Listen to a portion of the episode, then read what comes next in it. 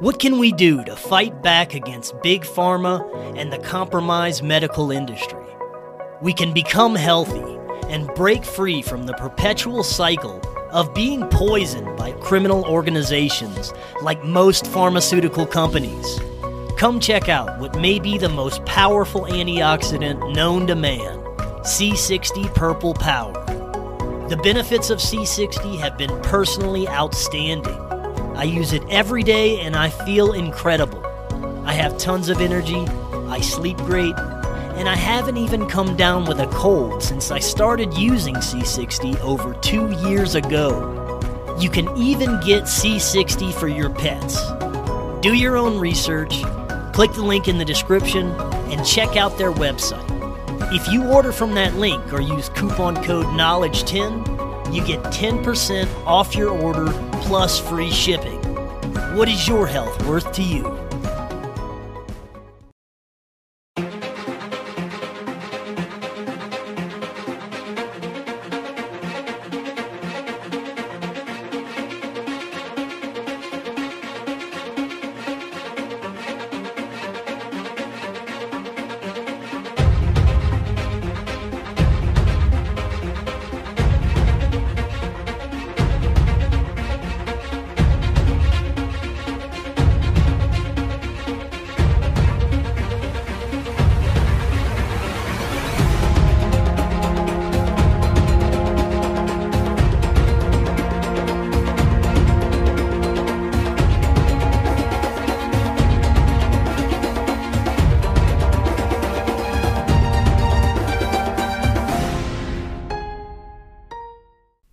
To Forbidden Knowledge News. I'm your host, Chris Matthew.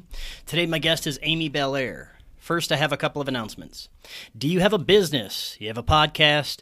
Do you produce content, music, artwork? If you're someone embracing their inner creator and you want to share it with our audience by advertising with us, email me forbiddenknowledgenews at gmail.com.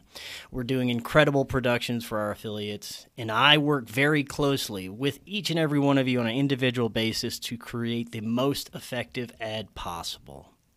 Also, check out our website, forbiddenknowledge.news. It's also the home of the Forbidden Knowledge Network. This is where you find some of your favorite podcasts from our community, like Raised by Giants, Going Down the Rabbit Hole, Understanding Propaganda, Day Zero, and more.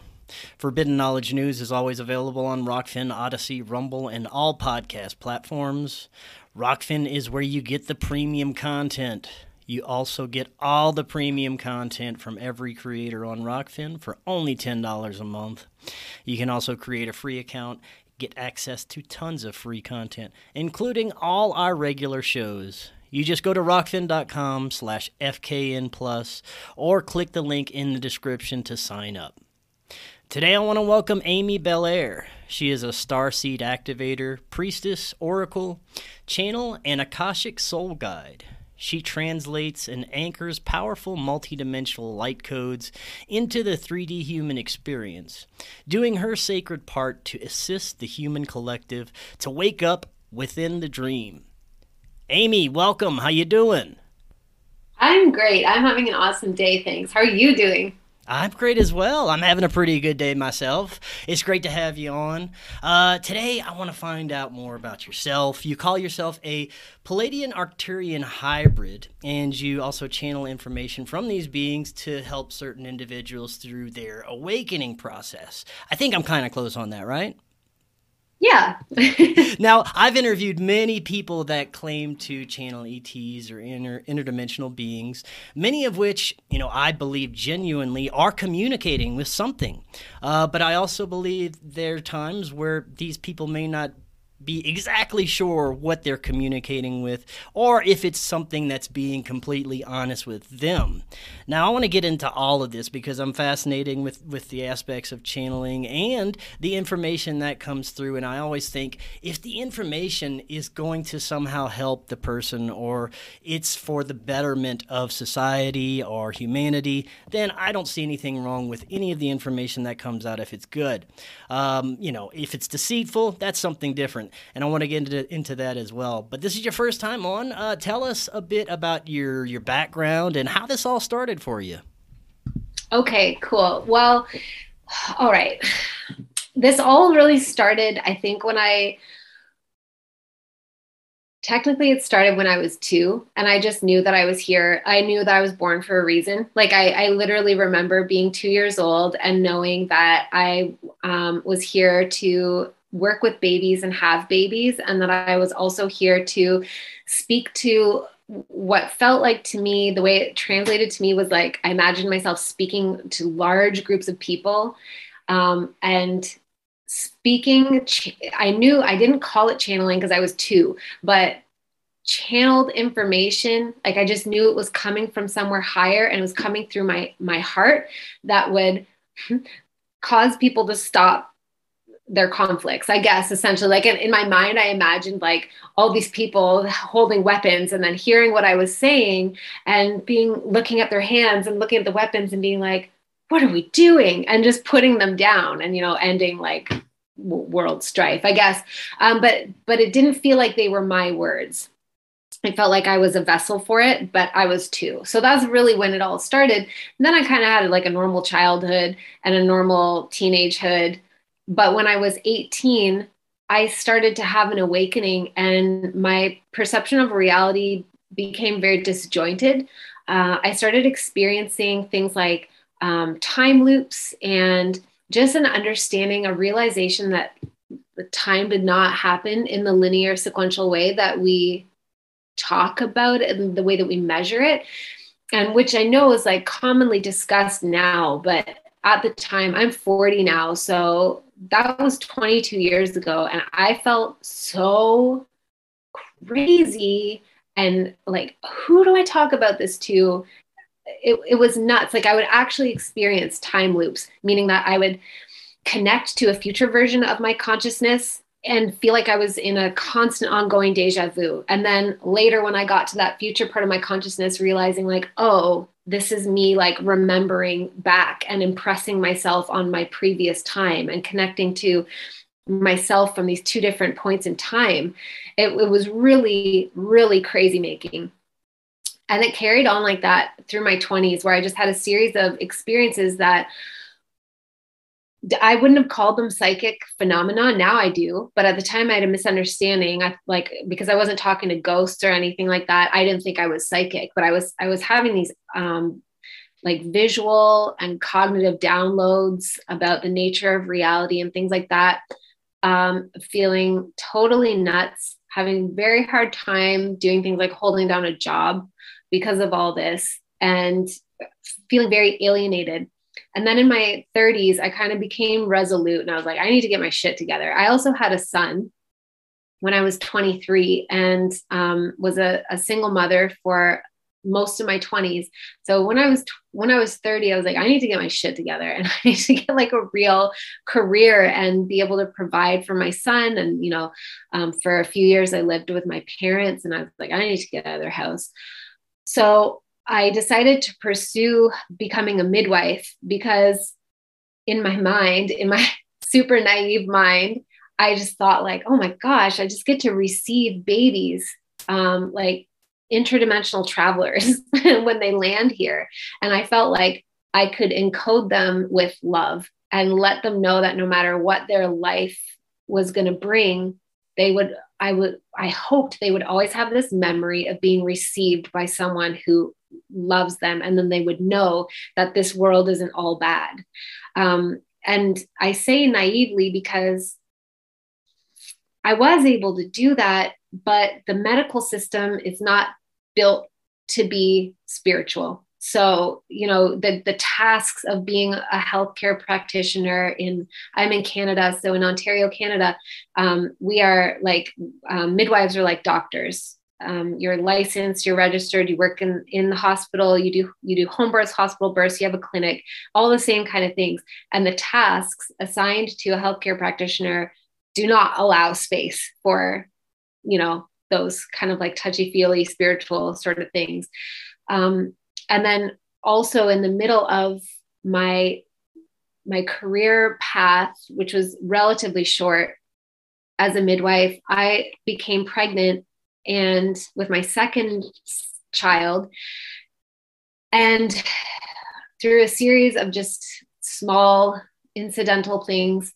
I ended up um, giving birth to him at 26 weeks of gestation, which is, you know, that's three months early. So it's very, very premature.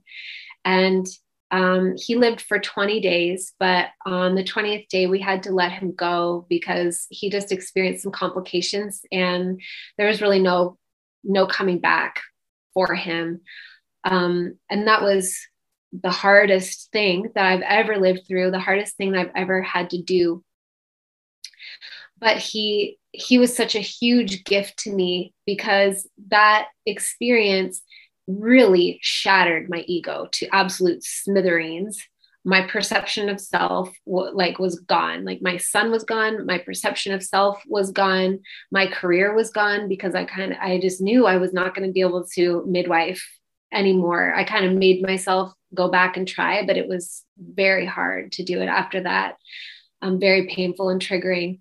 And i also you know was full of grief and i missed him so much. And um, but through the process, it was very magical. He, I felt his presence before he was even conceived. That's true for all. I have four living, um, four children, three living children, and that's been true for all of them. I felt them there before I even got pregnant. And then I felt him while I was pregnant. I was on bed rest for six weeks before he was born because my water broke at 20 weeks. And I had to like constantly be present with him to navigate the uncertainty of that. And so, like, I cultivated this strong connection with him. And so, after he died, it was really easy for me to get messages from him. But I noticed that those messages didn't come when I was in the depths of the grief. They only came when I was sort of in the the breaks because the, the grief comes and goes um, like waves. So I realized, oh, it's it has to do with like my vibration my consciousness. And i he was like my dangling carrot my shiny carrot that gave me the incentive to learn how to fine tune my vibration so that i could be receptive to connecting with him. And i still had to be very like there was no way around the grief. So i definitely was grieving. But when those breaks came, I learned how to um, really maximize them and quickly fine tune my energy so that I could be in connection with him.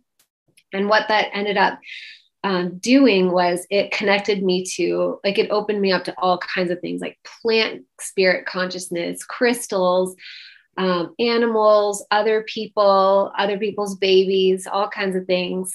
So he kind of gave me a spiritual activation, psychic activation crash course and also through him, I learned how to access the Akashic records so that I could understand why he died. And um, I learned how to do it, and I got the answer that I needed. And it was the most healing thing that I've ever experienced. It was instantaneous healing uh, so that, you know, I can talk about it and not, I genuinely don't feel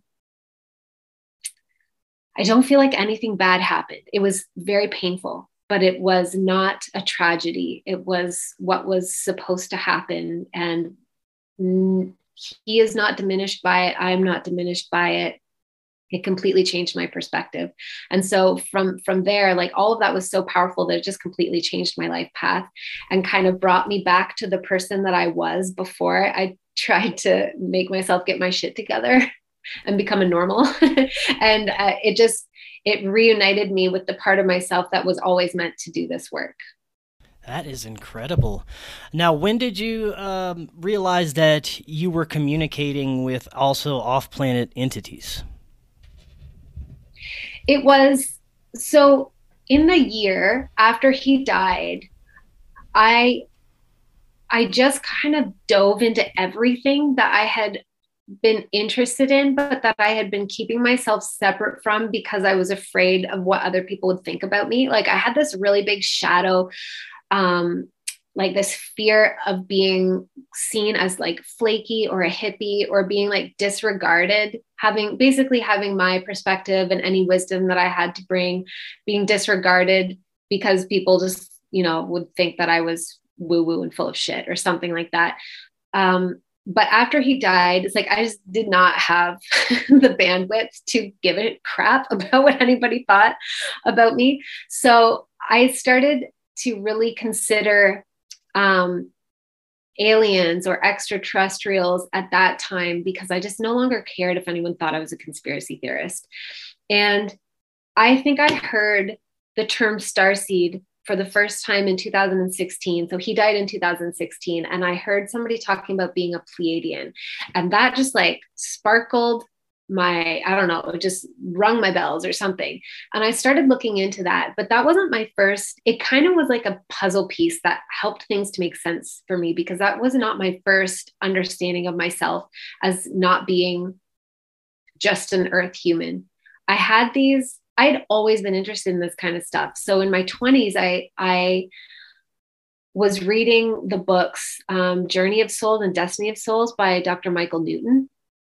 And um, I remember reading a um, you know a transcription of a hypnosis session with a woman who was having memories of being I think like a flying being on a different planet. And I read that and I was like, somebody else has lived somewhere else. Like I just always knew that I was not necessarily like from here. And yet I feel very at home on earth. So I don't really know what to make of that. But I, I always, and I have these past life memories. My first two past life memories were one of them might have been Earth and just like a different version of Earth. I don't know. But one of them was definitely not Earth. And so I knew that I had lived elsewhere, but like I said, I just I didn't have it. I didn't have all the answers or all the understanding. And then when I heard somebody talk about being Pleiadian, I just like started googling Pleiadians and went down the whole rabbit hole that usually people go down, including all the terrible BuzzFeed quizzes and and all that stuff.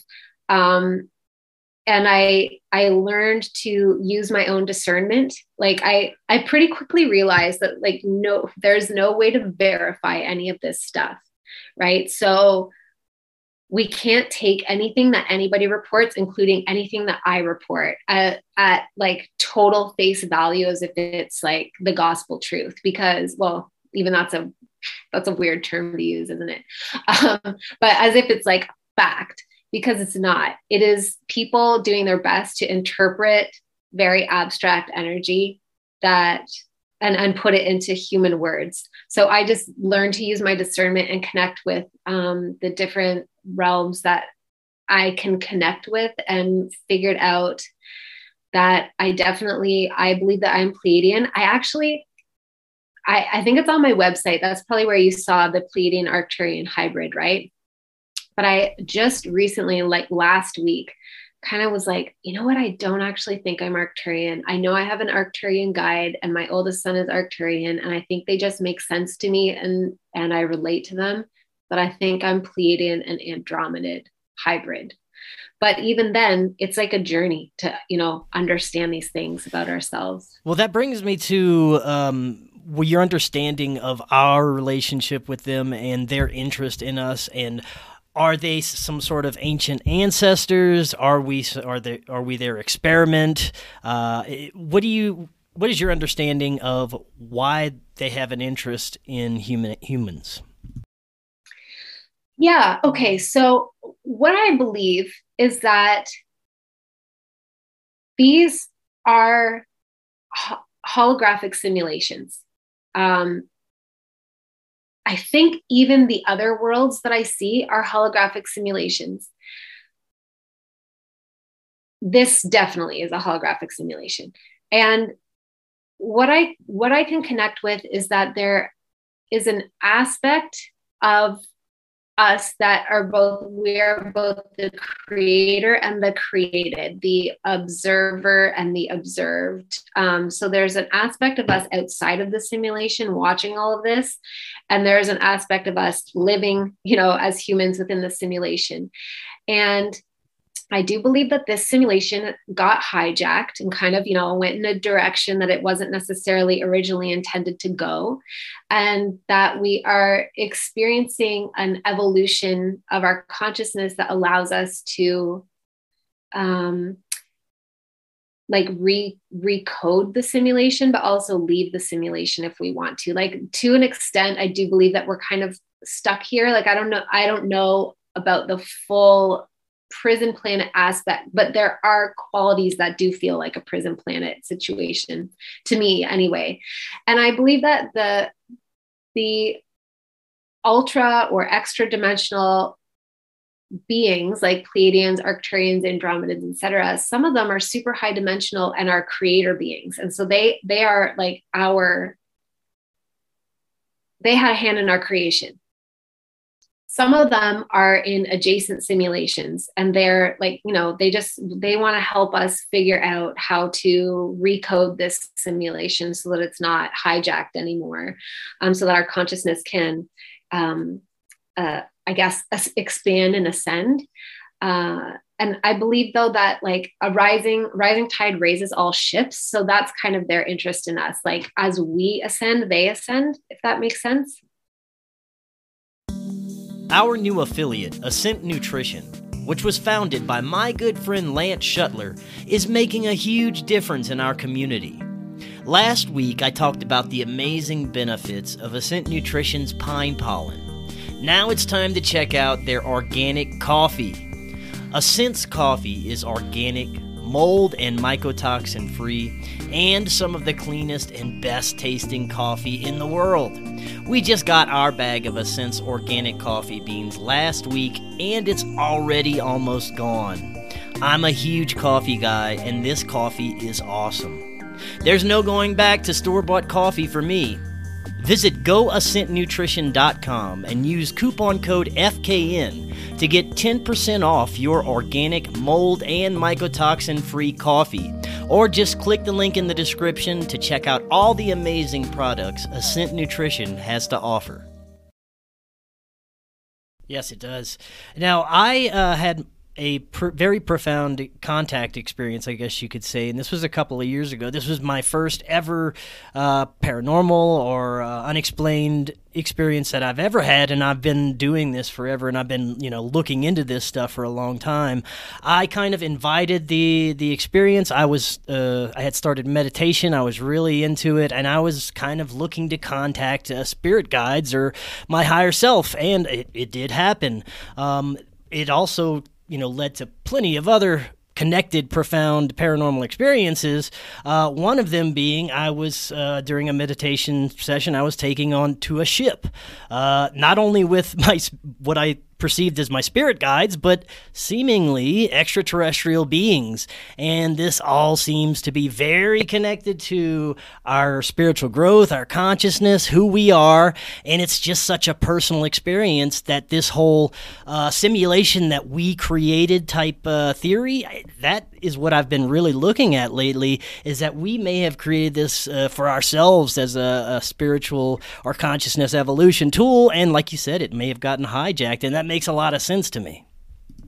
Yeah, that's that's really cool that you had that experience. Um, I Oh, I would love to hear about it if you'd be willing to share. Like, what what the Well, yeah. Well, I've like told this and... plenty of times here, but I'll give you a little okay. basic synopsis. It was through a meditation session. I was speaking with what I now understand as uh, one of my spirit guides, um, and it, I don't even know if that it, he or it or it, whatever is actually human. He just appears in my consciousness as this beautiful blue light that gives me unconditional love and you know these amazing feelings that I've uh, never felt on on this earth before, as well as information about my own growth. And you know the the experiences started out with you know this uh, my spirit guide telling me to heal childhood traumas and all these things that I need to do for my spiritual growth, and the conversations eventually got deeper, and I wanted to know more. And during one session, I was actually laying in the tub because I was told to because water would kind of help uh, like, like a conduit turn this situation. And uh, in this meditative state, I was taken on a ship. I met not only a bunch of my spirit guides around me, but uh, seemingly animal human hybrid beings in little robes that were kind of uh, showing, giving me all these feelings of love and guidance and all this profound information. And that experience uh, led to a a bunch of other things that kind of led me to where I'm at now, you know, to, to quitting a horrible day job to doing this uh, as a talk show full time. So it was a pretty incredible experience, really. yeah, it sounds incredible. And it really, it's so interesting to me because even just over the last, like this year, just the last six months of this year, I've had so many, um, I don't know, messages that really align with what you experienced so it feels very validating to me to hear them. For example, one of the things that I got in early February was that um, we're actually all already on the ships and um, that this is this is a simulation it's a different kind of simulation almost like earth the earth realm used to be more solid and physical like it was more of a 3d realm and we we talk about it in terms of being 3d but it's actually not it's actually like a, a 4d simulation and that the whole purpose of it is kind of like 3d earth is over Gaia has pieced out. This was her simulation too. And she's like, I'm done. Um, I'm going on to something else. And our consciousness has to catch up with that. And in order to catch up with it, we have to number one heal trauma like there we are all walking around with these open ends of trauma you know spewing our trauma everywhere um, so we have to heal trauma we have to kind of like complete our story, our our narrative arc, our personal narrative arc.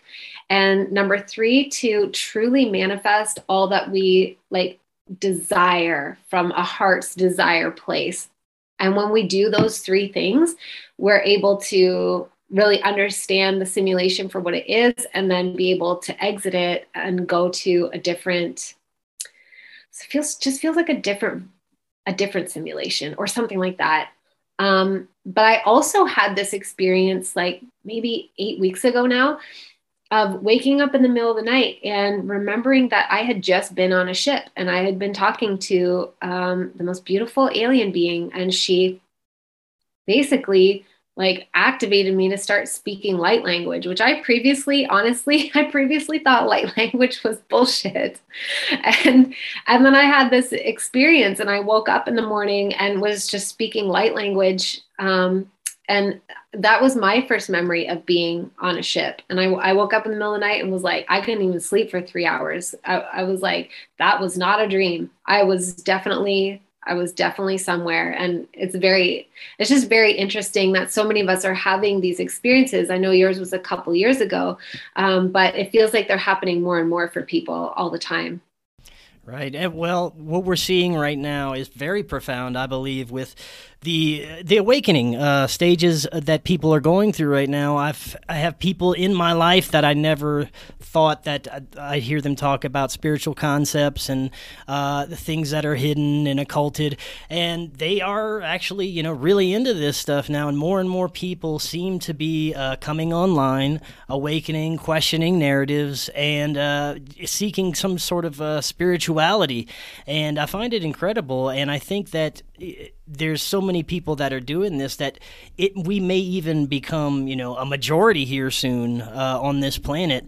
And i think that those the dark ones the globalists the elitists those that keep us in uh, this state of darkness uh, seem to be uh, reacting to this in a way that they understand that there's some trouble for them coming up. Mm-hmm. yeah i think so I feel like they um, they want to keep. I feel like we're approaching an exit point, like a mass exit point. Like um, there's there's just going to be this opportunity where all those who are ready to exit the simulation are able to exit the simulation. And mind you when i say that i i don't mean go to a new planet like physically like get aboard ships and and fly to a new planet. To me the way it comes through is like if we were all all in a room and we had these vr headsets on and we're experiencing um, this you know collective simulation experience. We have our, uh, the collective one and our individual one. And it's like there's going to be this opportunity where we can take our headsets off and leave the simulation uh, and yet there are some that we would call the elites that really don't want that to happen. They're not ready yet. Um, they're not ready to get right with what they've created here. And they want to it's like they got a good thing going. And so they want to kind of like keep a bunch of people's consciousness here with them.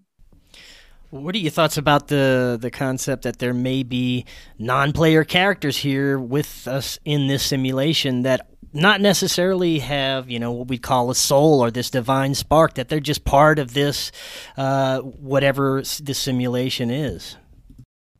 Yeah that's an interesting question and i mean last year i just felt like no everybody i've met i've never i've never met a, a non-player character.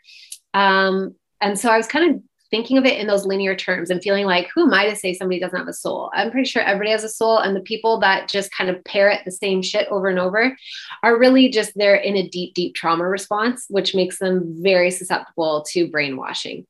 But now I kind of understand it differently, where I believe so in one Akashic reading that I did a couple years ago, I saw that the the woman that I was doing the reading for was part of a drip down consciousness of a higher dimensional being that was on a ship. And it's almost like they had these little labs. Um, and the in it's so hard to describe. It's like almost like they had these labs and they had little characters.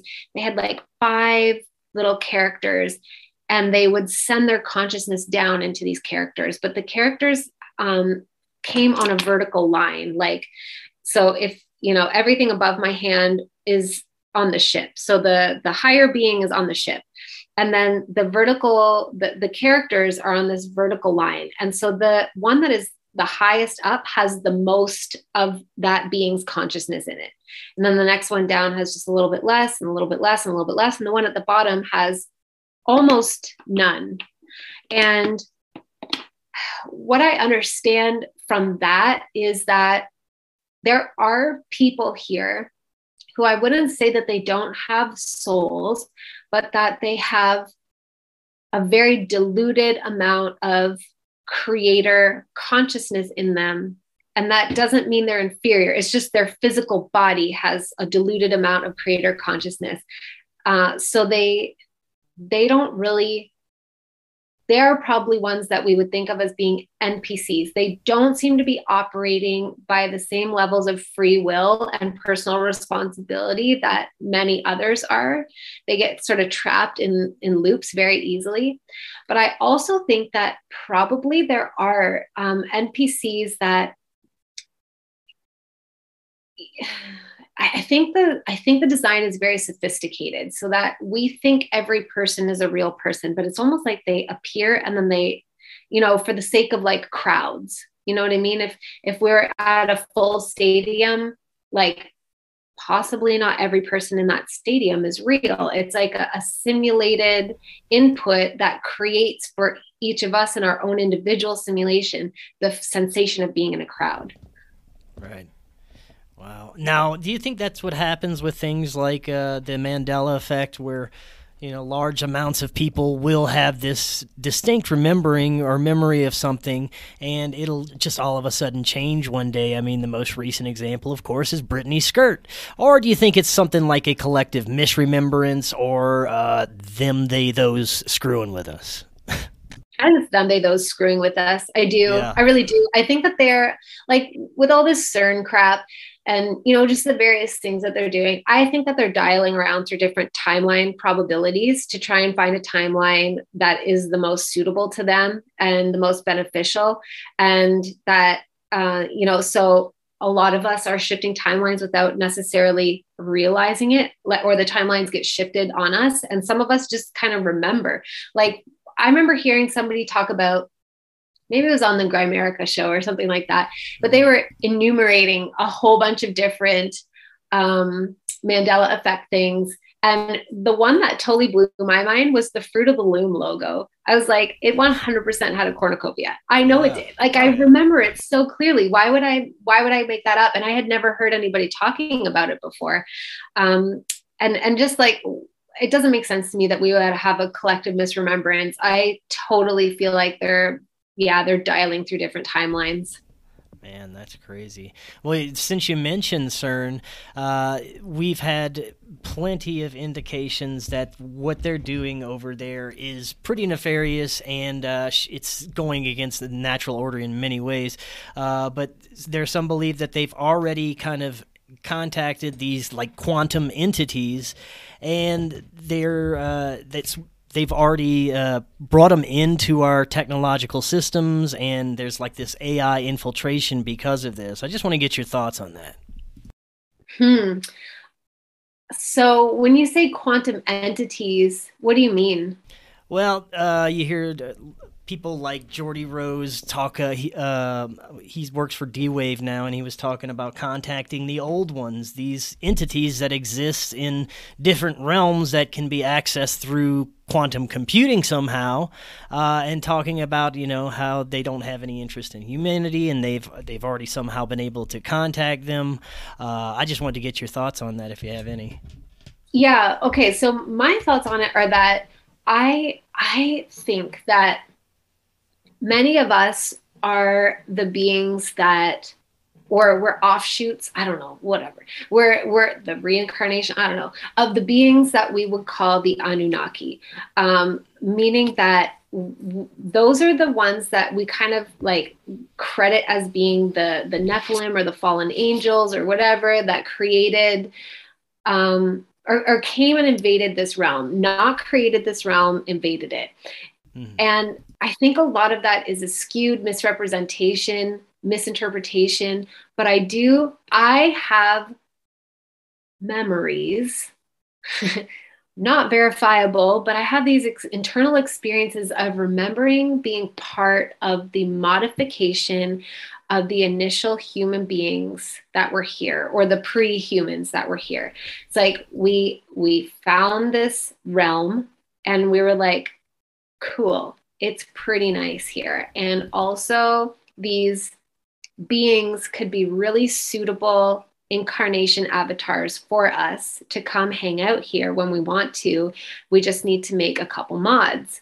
And so we modify the DNA to allow them to be allow our energy and consciousness to come be in human bodies without totally blowing their circuitry um, and being fairly comfortable within the, the human body as well. And some of the hijacking that I understand is like, I really do feel like, I don't know if there was an actual individual Enki and an individual Enlil. To me, it feels more like factions. Like there was a, a faction that kind of just wanted to keep this realm for their shits and giggles and keep humans as their um, slaves, even though it was their own consciousness incarnating in humans. It's kind of like an example I recently used is like cloning yourself and then bossing your clones around, being like, I cloned you to do my work so that I don't have to do any. You know what I mean? Um, yeah.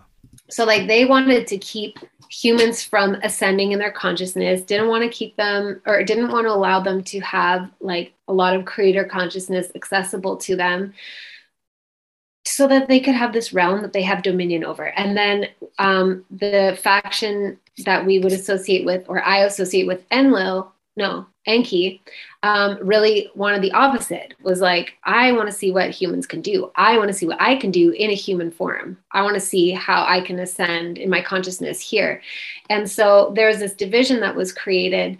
And so on one hand, that's what I mean, where like I can dial into the experience of being outside of this and watching it and being in it at the same time. And I think in in contacting the old ones, I think it's the elites who are the incarnated aspect of the Enlil faction that wants to keep dominion over this whole place. And they're trying to like access their the higher dimensional aspect of themselves and bring that energy in to like further kind of weave spells over this realm to keep it how they want it to be.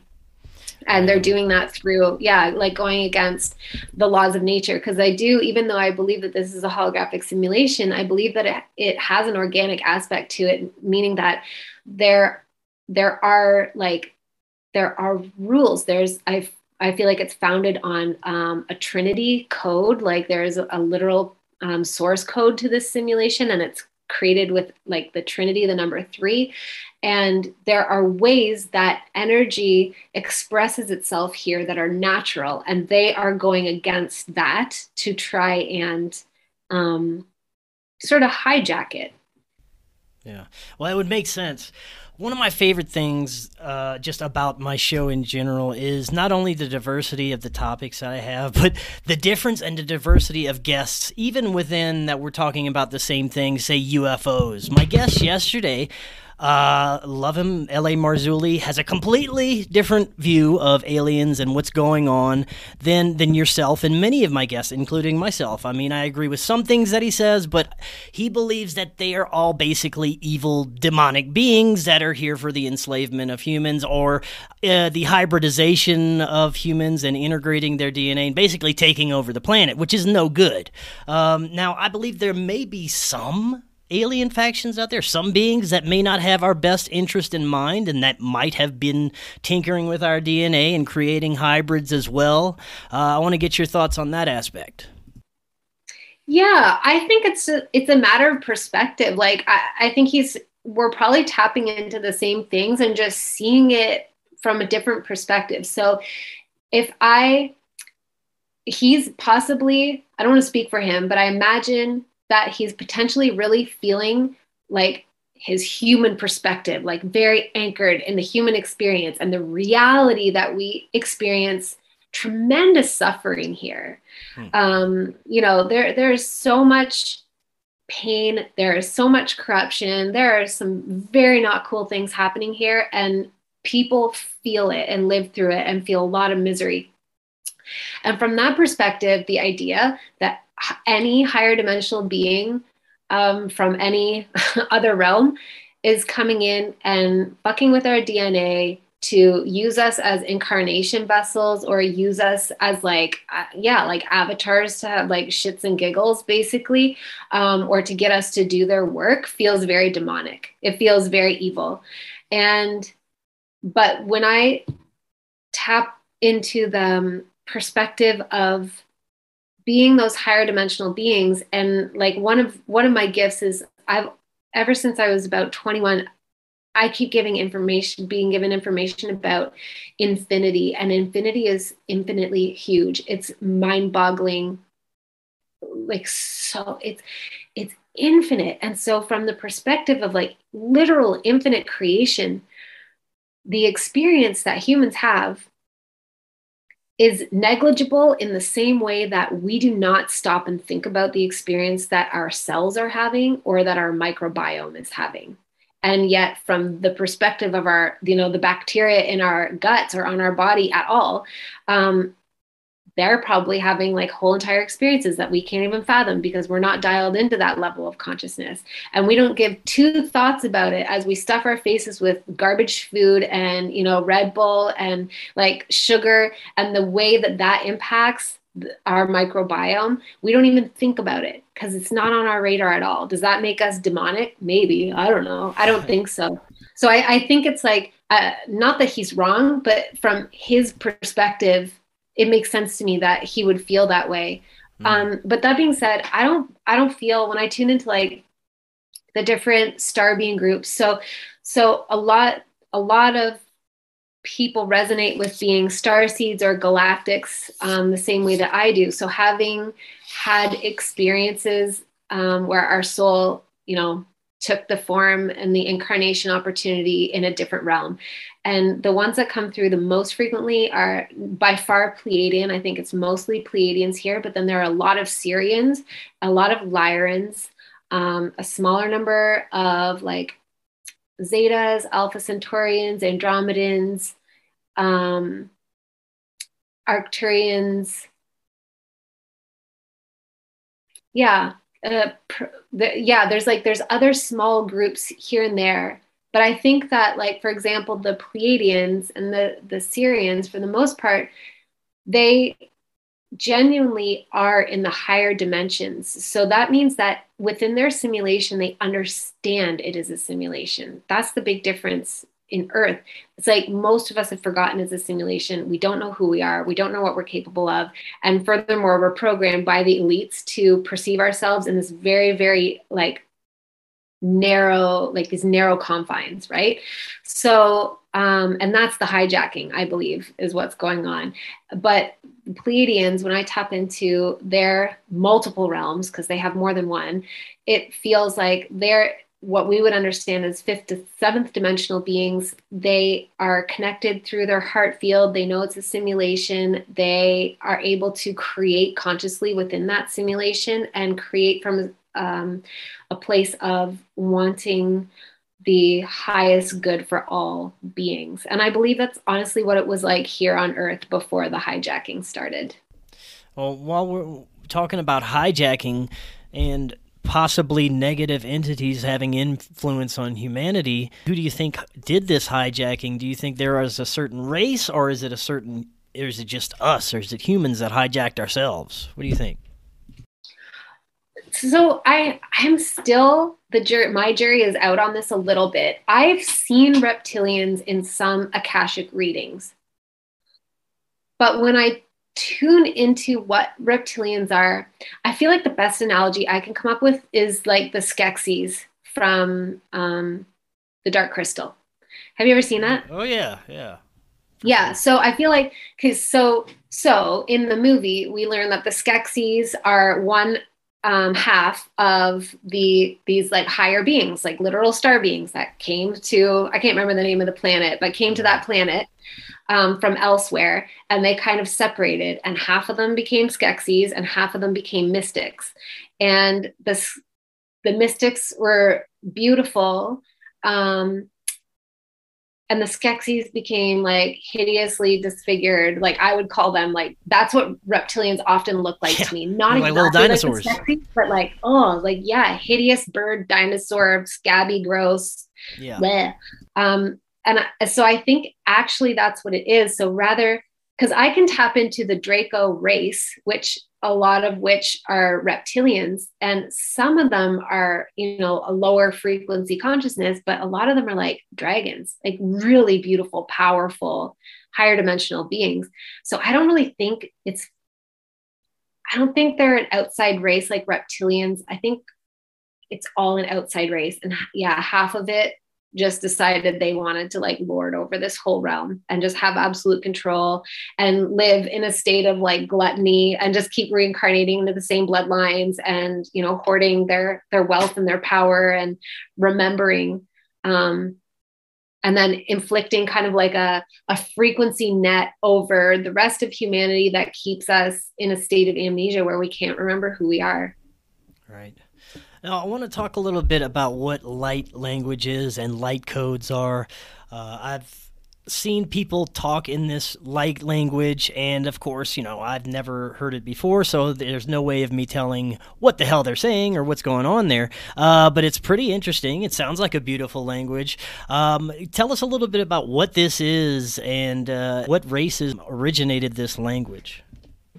Okay, so light language I, I can only speak for myself. To me, what it feels like is an actual language that's coming through me. And um, like there, it feels like there are words and um, it has a different structure. So it's really hard to draw the comparison to English, but it feels similar, like something is being communicated on these frequencies. And um, so for me, like I said, I did not speak light language up until about like I think it was about eight weeks ago. It wasn't even on my radar at all. It wasn't anything I was ever planning or that I was trying to do or was interested in. And then I had that experience of waking up on a ship and there was this alien, this female alien being or interdimensional being that was speaking to me telepathically and telling me that I need to start speaking this language. She didn't call it light language. She just said like that I have to start speaking to people um, and making intense eye contact. But I knew and I received it as like speaking like our true language, I guess, is how I understood it. And I just call it light language because it feels like it's full of, to me, light is like consciousness and it is, um, you know, il- like illumination. Uh, so it feels like it's full of truth and it kind of has the benefit of bypassing our conscious minds. So, like, there are these messages encoded into it that our conscious mind doesn't necessarily understand, but it's like it doesn't need to understand. It lands somewhere within us and changes and activates something within us. Um, so that's what I understand light language to be. Now, this being, I'm not sure. If I were to hazard a guess, I would say that she's Andromedan, but I haven't quite figured it out. She had she was humanoid looking. She had this kind of lavender grayish colored skin and these aqua, huge aqua eyes and the eyes didn't have any pupils or irises, but they kind of like they reminded me of there are these creatures on uh, in the Star Wars universe that have like galaxies in their eyes, or that's what it looks like. I can't remember what they're called, but it kind of looked like that. Like her eyes looked like it had like sparkling material inside of it. Um, and she had a small mouth, and I think she had a bit of a nose and but she was speaking telepathically. And she does not look anything like pleiadians sirians lyrians arcturians any of it. So i feel like it's probably andromedan but i don't i don't even know for sure. Like a lot of this stuff bypasses my conscious mind and my conscious mind is just doing its best to keep up yeah, right. Well, I noticed that whenever I get things like what people would call downloads is just these this flood of information. I don't understand what the hell is coming through at first, but over maybe weeks or months it starts to unfold in my brain. It's like, "Oh, that's what that was from." And I remember that and that makes sense now. So, yeah, it makes a lot of sense. What is light codes? Light codes to me are parcels of information that I can translate into um, English language that carry truth and dispel illusion. So I believe that like w- one of the one of the things that keeps us stuck here in this um, game, this simulation, is all the illusion. So like it's like we're functioning according to a bunch of false premises, and if if we're doing that, then we can't really make any progress um, because we're we're we're just perceiving things incorrectly. So light codes are like little snippets of kind of channeled transmissions that bring truth to a given topic that kind of helps to dislodge people's including my own because a lot of the time they come through and it's stuff that i did not know before. It's not a byproduct of my brain. Um, but it, it, dislodges like something that was stuck in me a perception that was false that allows me to start moving forward and um, allows others to start moving forward. Oh sorry i was muted. I want to get your thoughts on different timelines. Uh, there are individuals and groups that appear to be living in completely different realities depending on what you're paying attention to, uh, what you're, where you are in the planet, what your social status is, uh, what you're looking at on social media. Uh, I, I, always say that if you go and look at someone's, uh, say, Facebook or social media timeline, and they are a completely different political view from you, say they're far left or you're far right, you, you look at each other's uh, news feed, and it's like you're living in a completely different world. You're going to see some crazy things that you had never seen before, and I think this is across the board for people right now who are living in different uh, these different timelines. Some are living in fear and believe that there are these you know diseases out there that you have to wear a mask and get experimental injections on, and then there's others that are just living their lives, and there's different levels of this. Yeah, I haven't thought about this in about a year, but I do think that we are there is um, a bifurcation of timelines and on both of these timelines we actually both timelines are headed toward the same singularity. I feel a singularity coming. I don't know when. Last year I thought it was going to come, you know, within the year and it didn't. So I'm like whatever. Who I don't need to it's a fool's errand to try and predict when these things are going to happen, but I feel that we're going to approach a singularity. And yet, I do think that the two different timelines potentially affect where we go or how it plays out for us. But what I see is that the majority of souls who are here, and I think the singularity is the exit point from this realm, um, the majority of souls who are here, even the elites, are ultimately going to decide to leave this realm when they are given the opportunity. But a lot of them will like jump to that timeline at the last minute. Um, like they're gonna, their egos are gonna hold on to the bitter, bitter, bitter end to all the things that they think are theirs and all that makes them who they believe that they are. And and yet there will be some who have chosen a uh, a timeline of trying to figure out how to put it without like sounding overly sensational like because i used to call it an inorganic timeline but i just i think that lends itself to a bunch of sensationalism.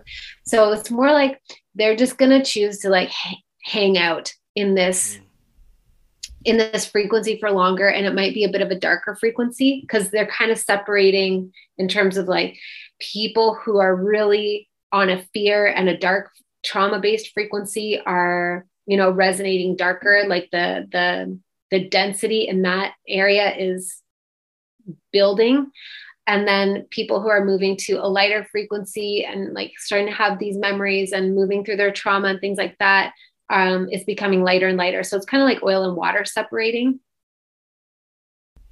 So ultimately, when you say uh, we would reach a singularity, what does that mean to you? Does that mean the timelines will converge into one? I think I think that there is an event that is unavoidable for no matter which timeline you're on or that you're resonating on.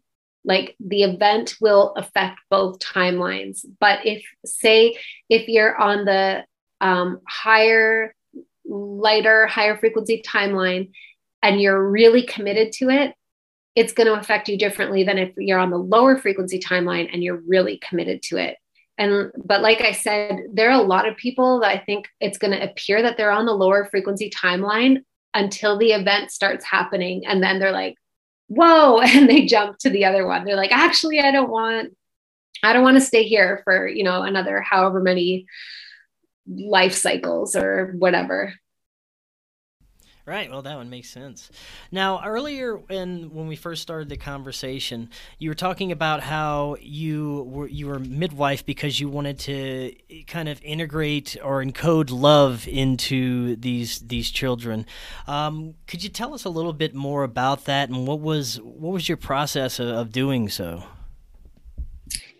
Yeah i would just i mean oh man the the real world application of it was so different from what i thought it would be in my mind because the whole time you know you're not ever working in isolation. You have um, another midwife. If you're in a hospital you often have nurses maybe doctors present plus you have the partner and the woman and you know there's all these moving pieces and you're supposed to constantly be looking at the data and documenting everything you do. It's very very left brained um, but basically, ultimately, what it felt like is that if I was the person receiving the baby, so the baby's literally being born, and I'm the hands that are, you know, supporting it as it comes out, um, it was just having the intention of basically transmitting love through the, the chakras in my palms um, and just like holding that baby with love. And everything is happening so fast that you know you don't really get to linger with somebody else's baby. Like the baby is born and you lift it up and put it on um, the mom's stomach. But it, it's just sort of that moment where it's like you're freshly emerged but you're being born into hands of love. That basically to me it was like i see you. I see you fellow soul. I see you. You're not just a brand new blank slate baby. You have you know lived I don't know how many times, and you are full of wisdom, and I see you. Um, but then the other role for a midwife is so there's a primary midwife, and that's the one that receives the baby, and then there's um, a second midwife, and that is the one who does all the other things uh, after the baby's born, including the newborn exam. So you know, like maybe an hour after the baby's born, you have it at a warming center and you take all the measurements, the size of its head and the length of its body. And that's where people get the weight and all that stuff. And you check that everything looks normal or, you know, take note of anything that's not normal. And that, I loved that because I nobody was watching me while I did it. So I really got to hang out with the baby and take my time and be really gentle and like stroke its cheeks. And I would talk to the babies and literally say, like, welcome back. Mm. And sometimes though I could tell that this was their first time here, and I was like, hey, welcome. It's hard here.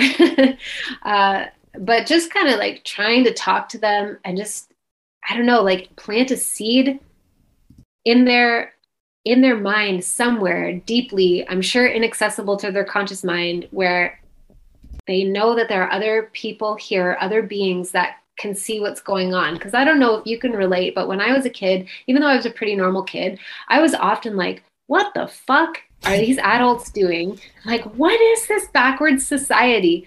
Um, so, yeah, I just wanted to cover them with a, a knowing that they're not weird or wrong for having those thoughts. There are others here that see it that way too.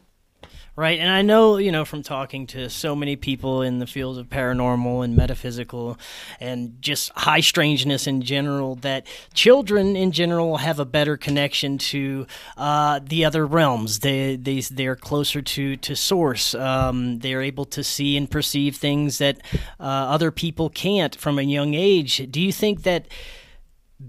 Receiving this this kind of uh, this loving energy whenever you come into the planet instead of being traumatized and probably jabbed with all kinds of poisons that you don't really need at that time can affect the, a child's perception in and to the other realms as it grows up. I absolutely i absolutely believe that. And I, I mean i don't want to say that babies who are born in under traumatic circumstances in a hospital and jabbed with a bunch of things that they can't access the other realms. Because right. i don't think that's true but they're you know they're subjected to trauma as their very first impression of this realm. And that gets encoded into their the foundation of their nervous system and their perception of being alive. And that I think that trauma is the biggest block to our psychic abilities. Is that we're we're so traumatized.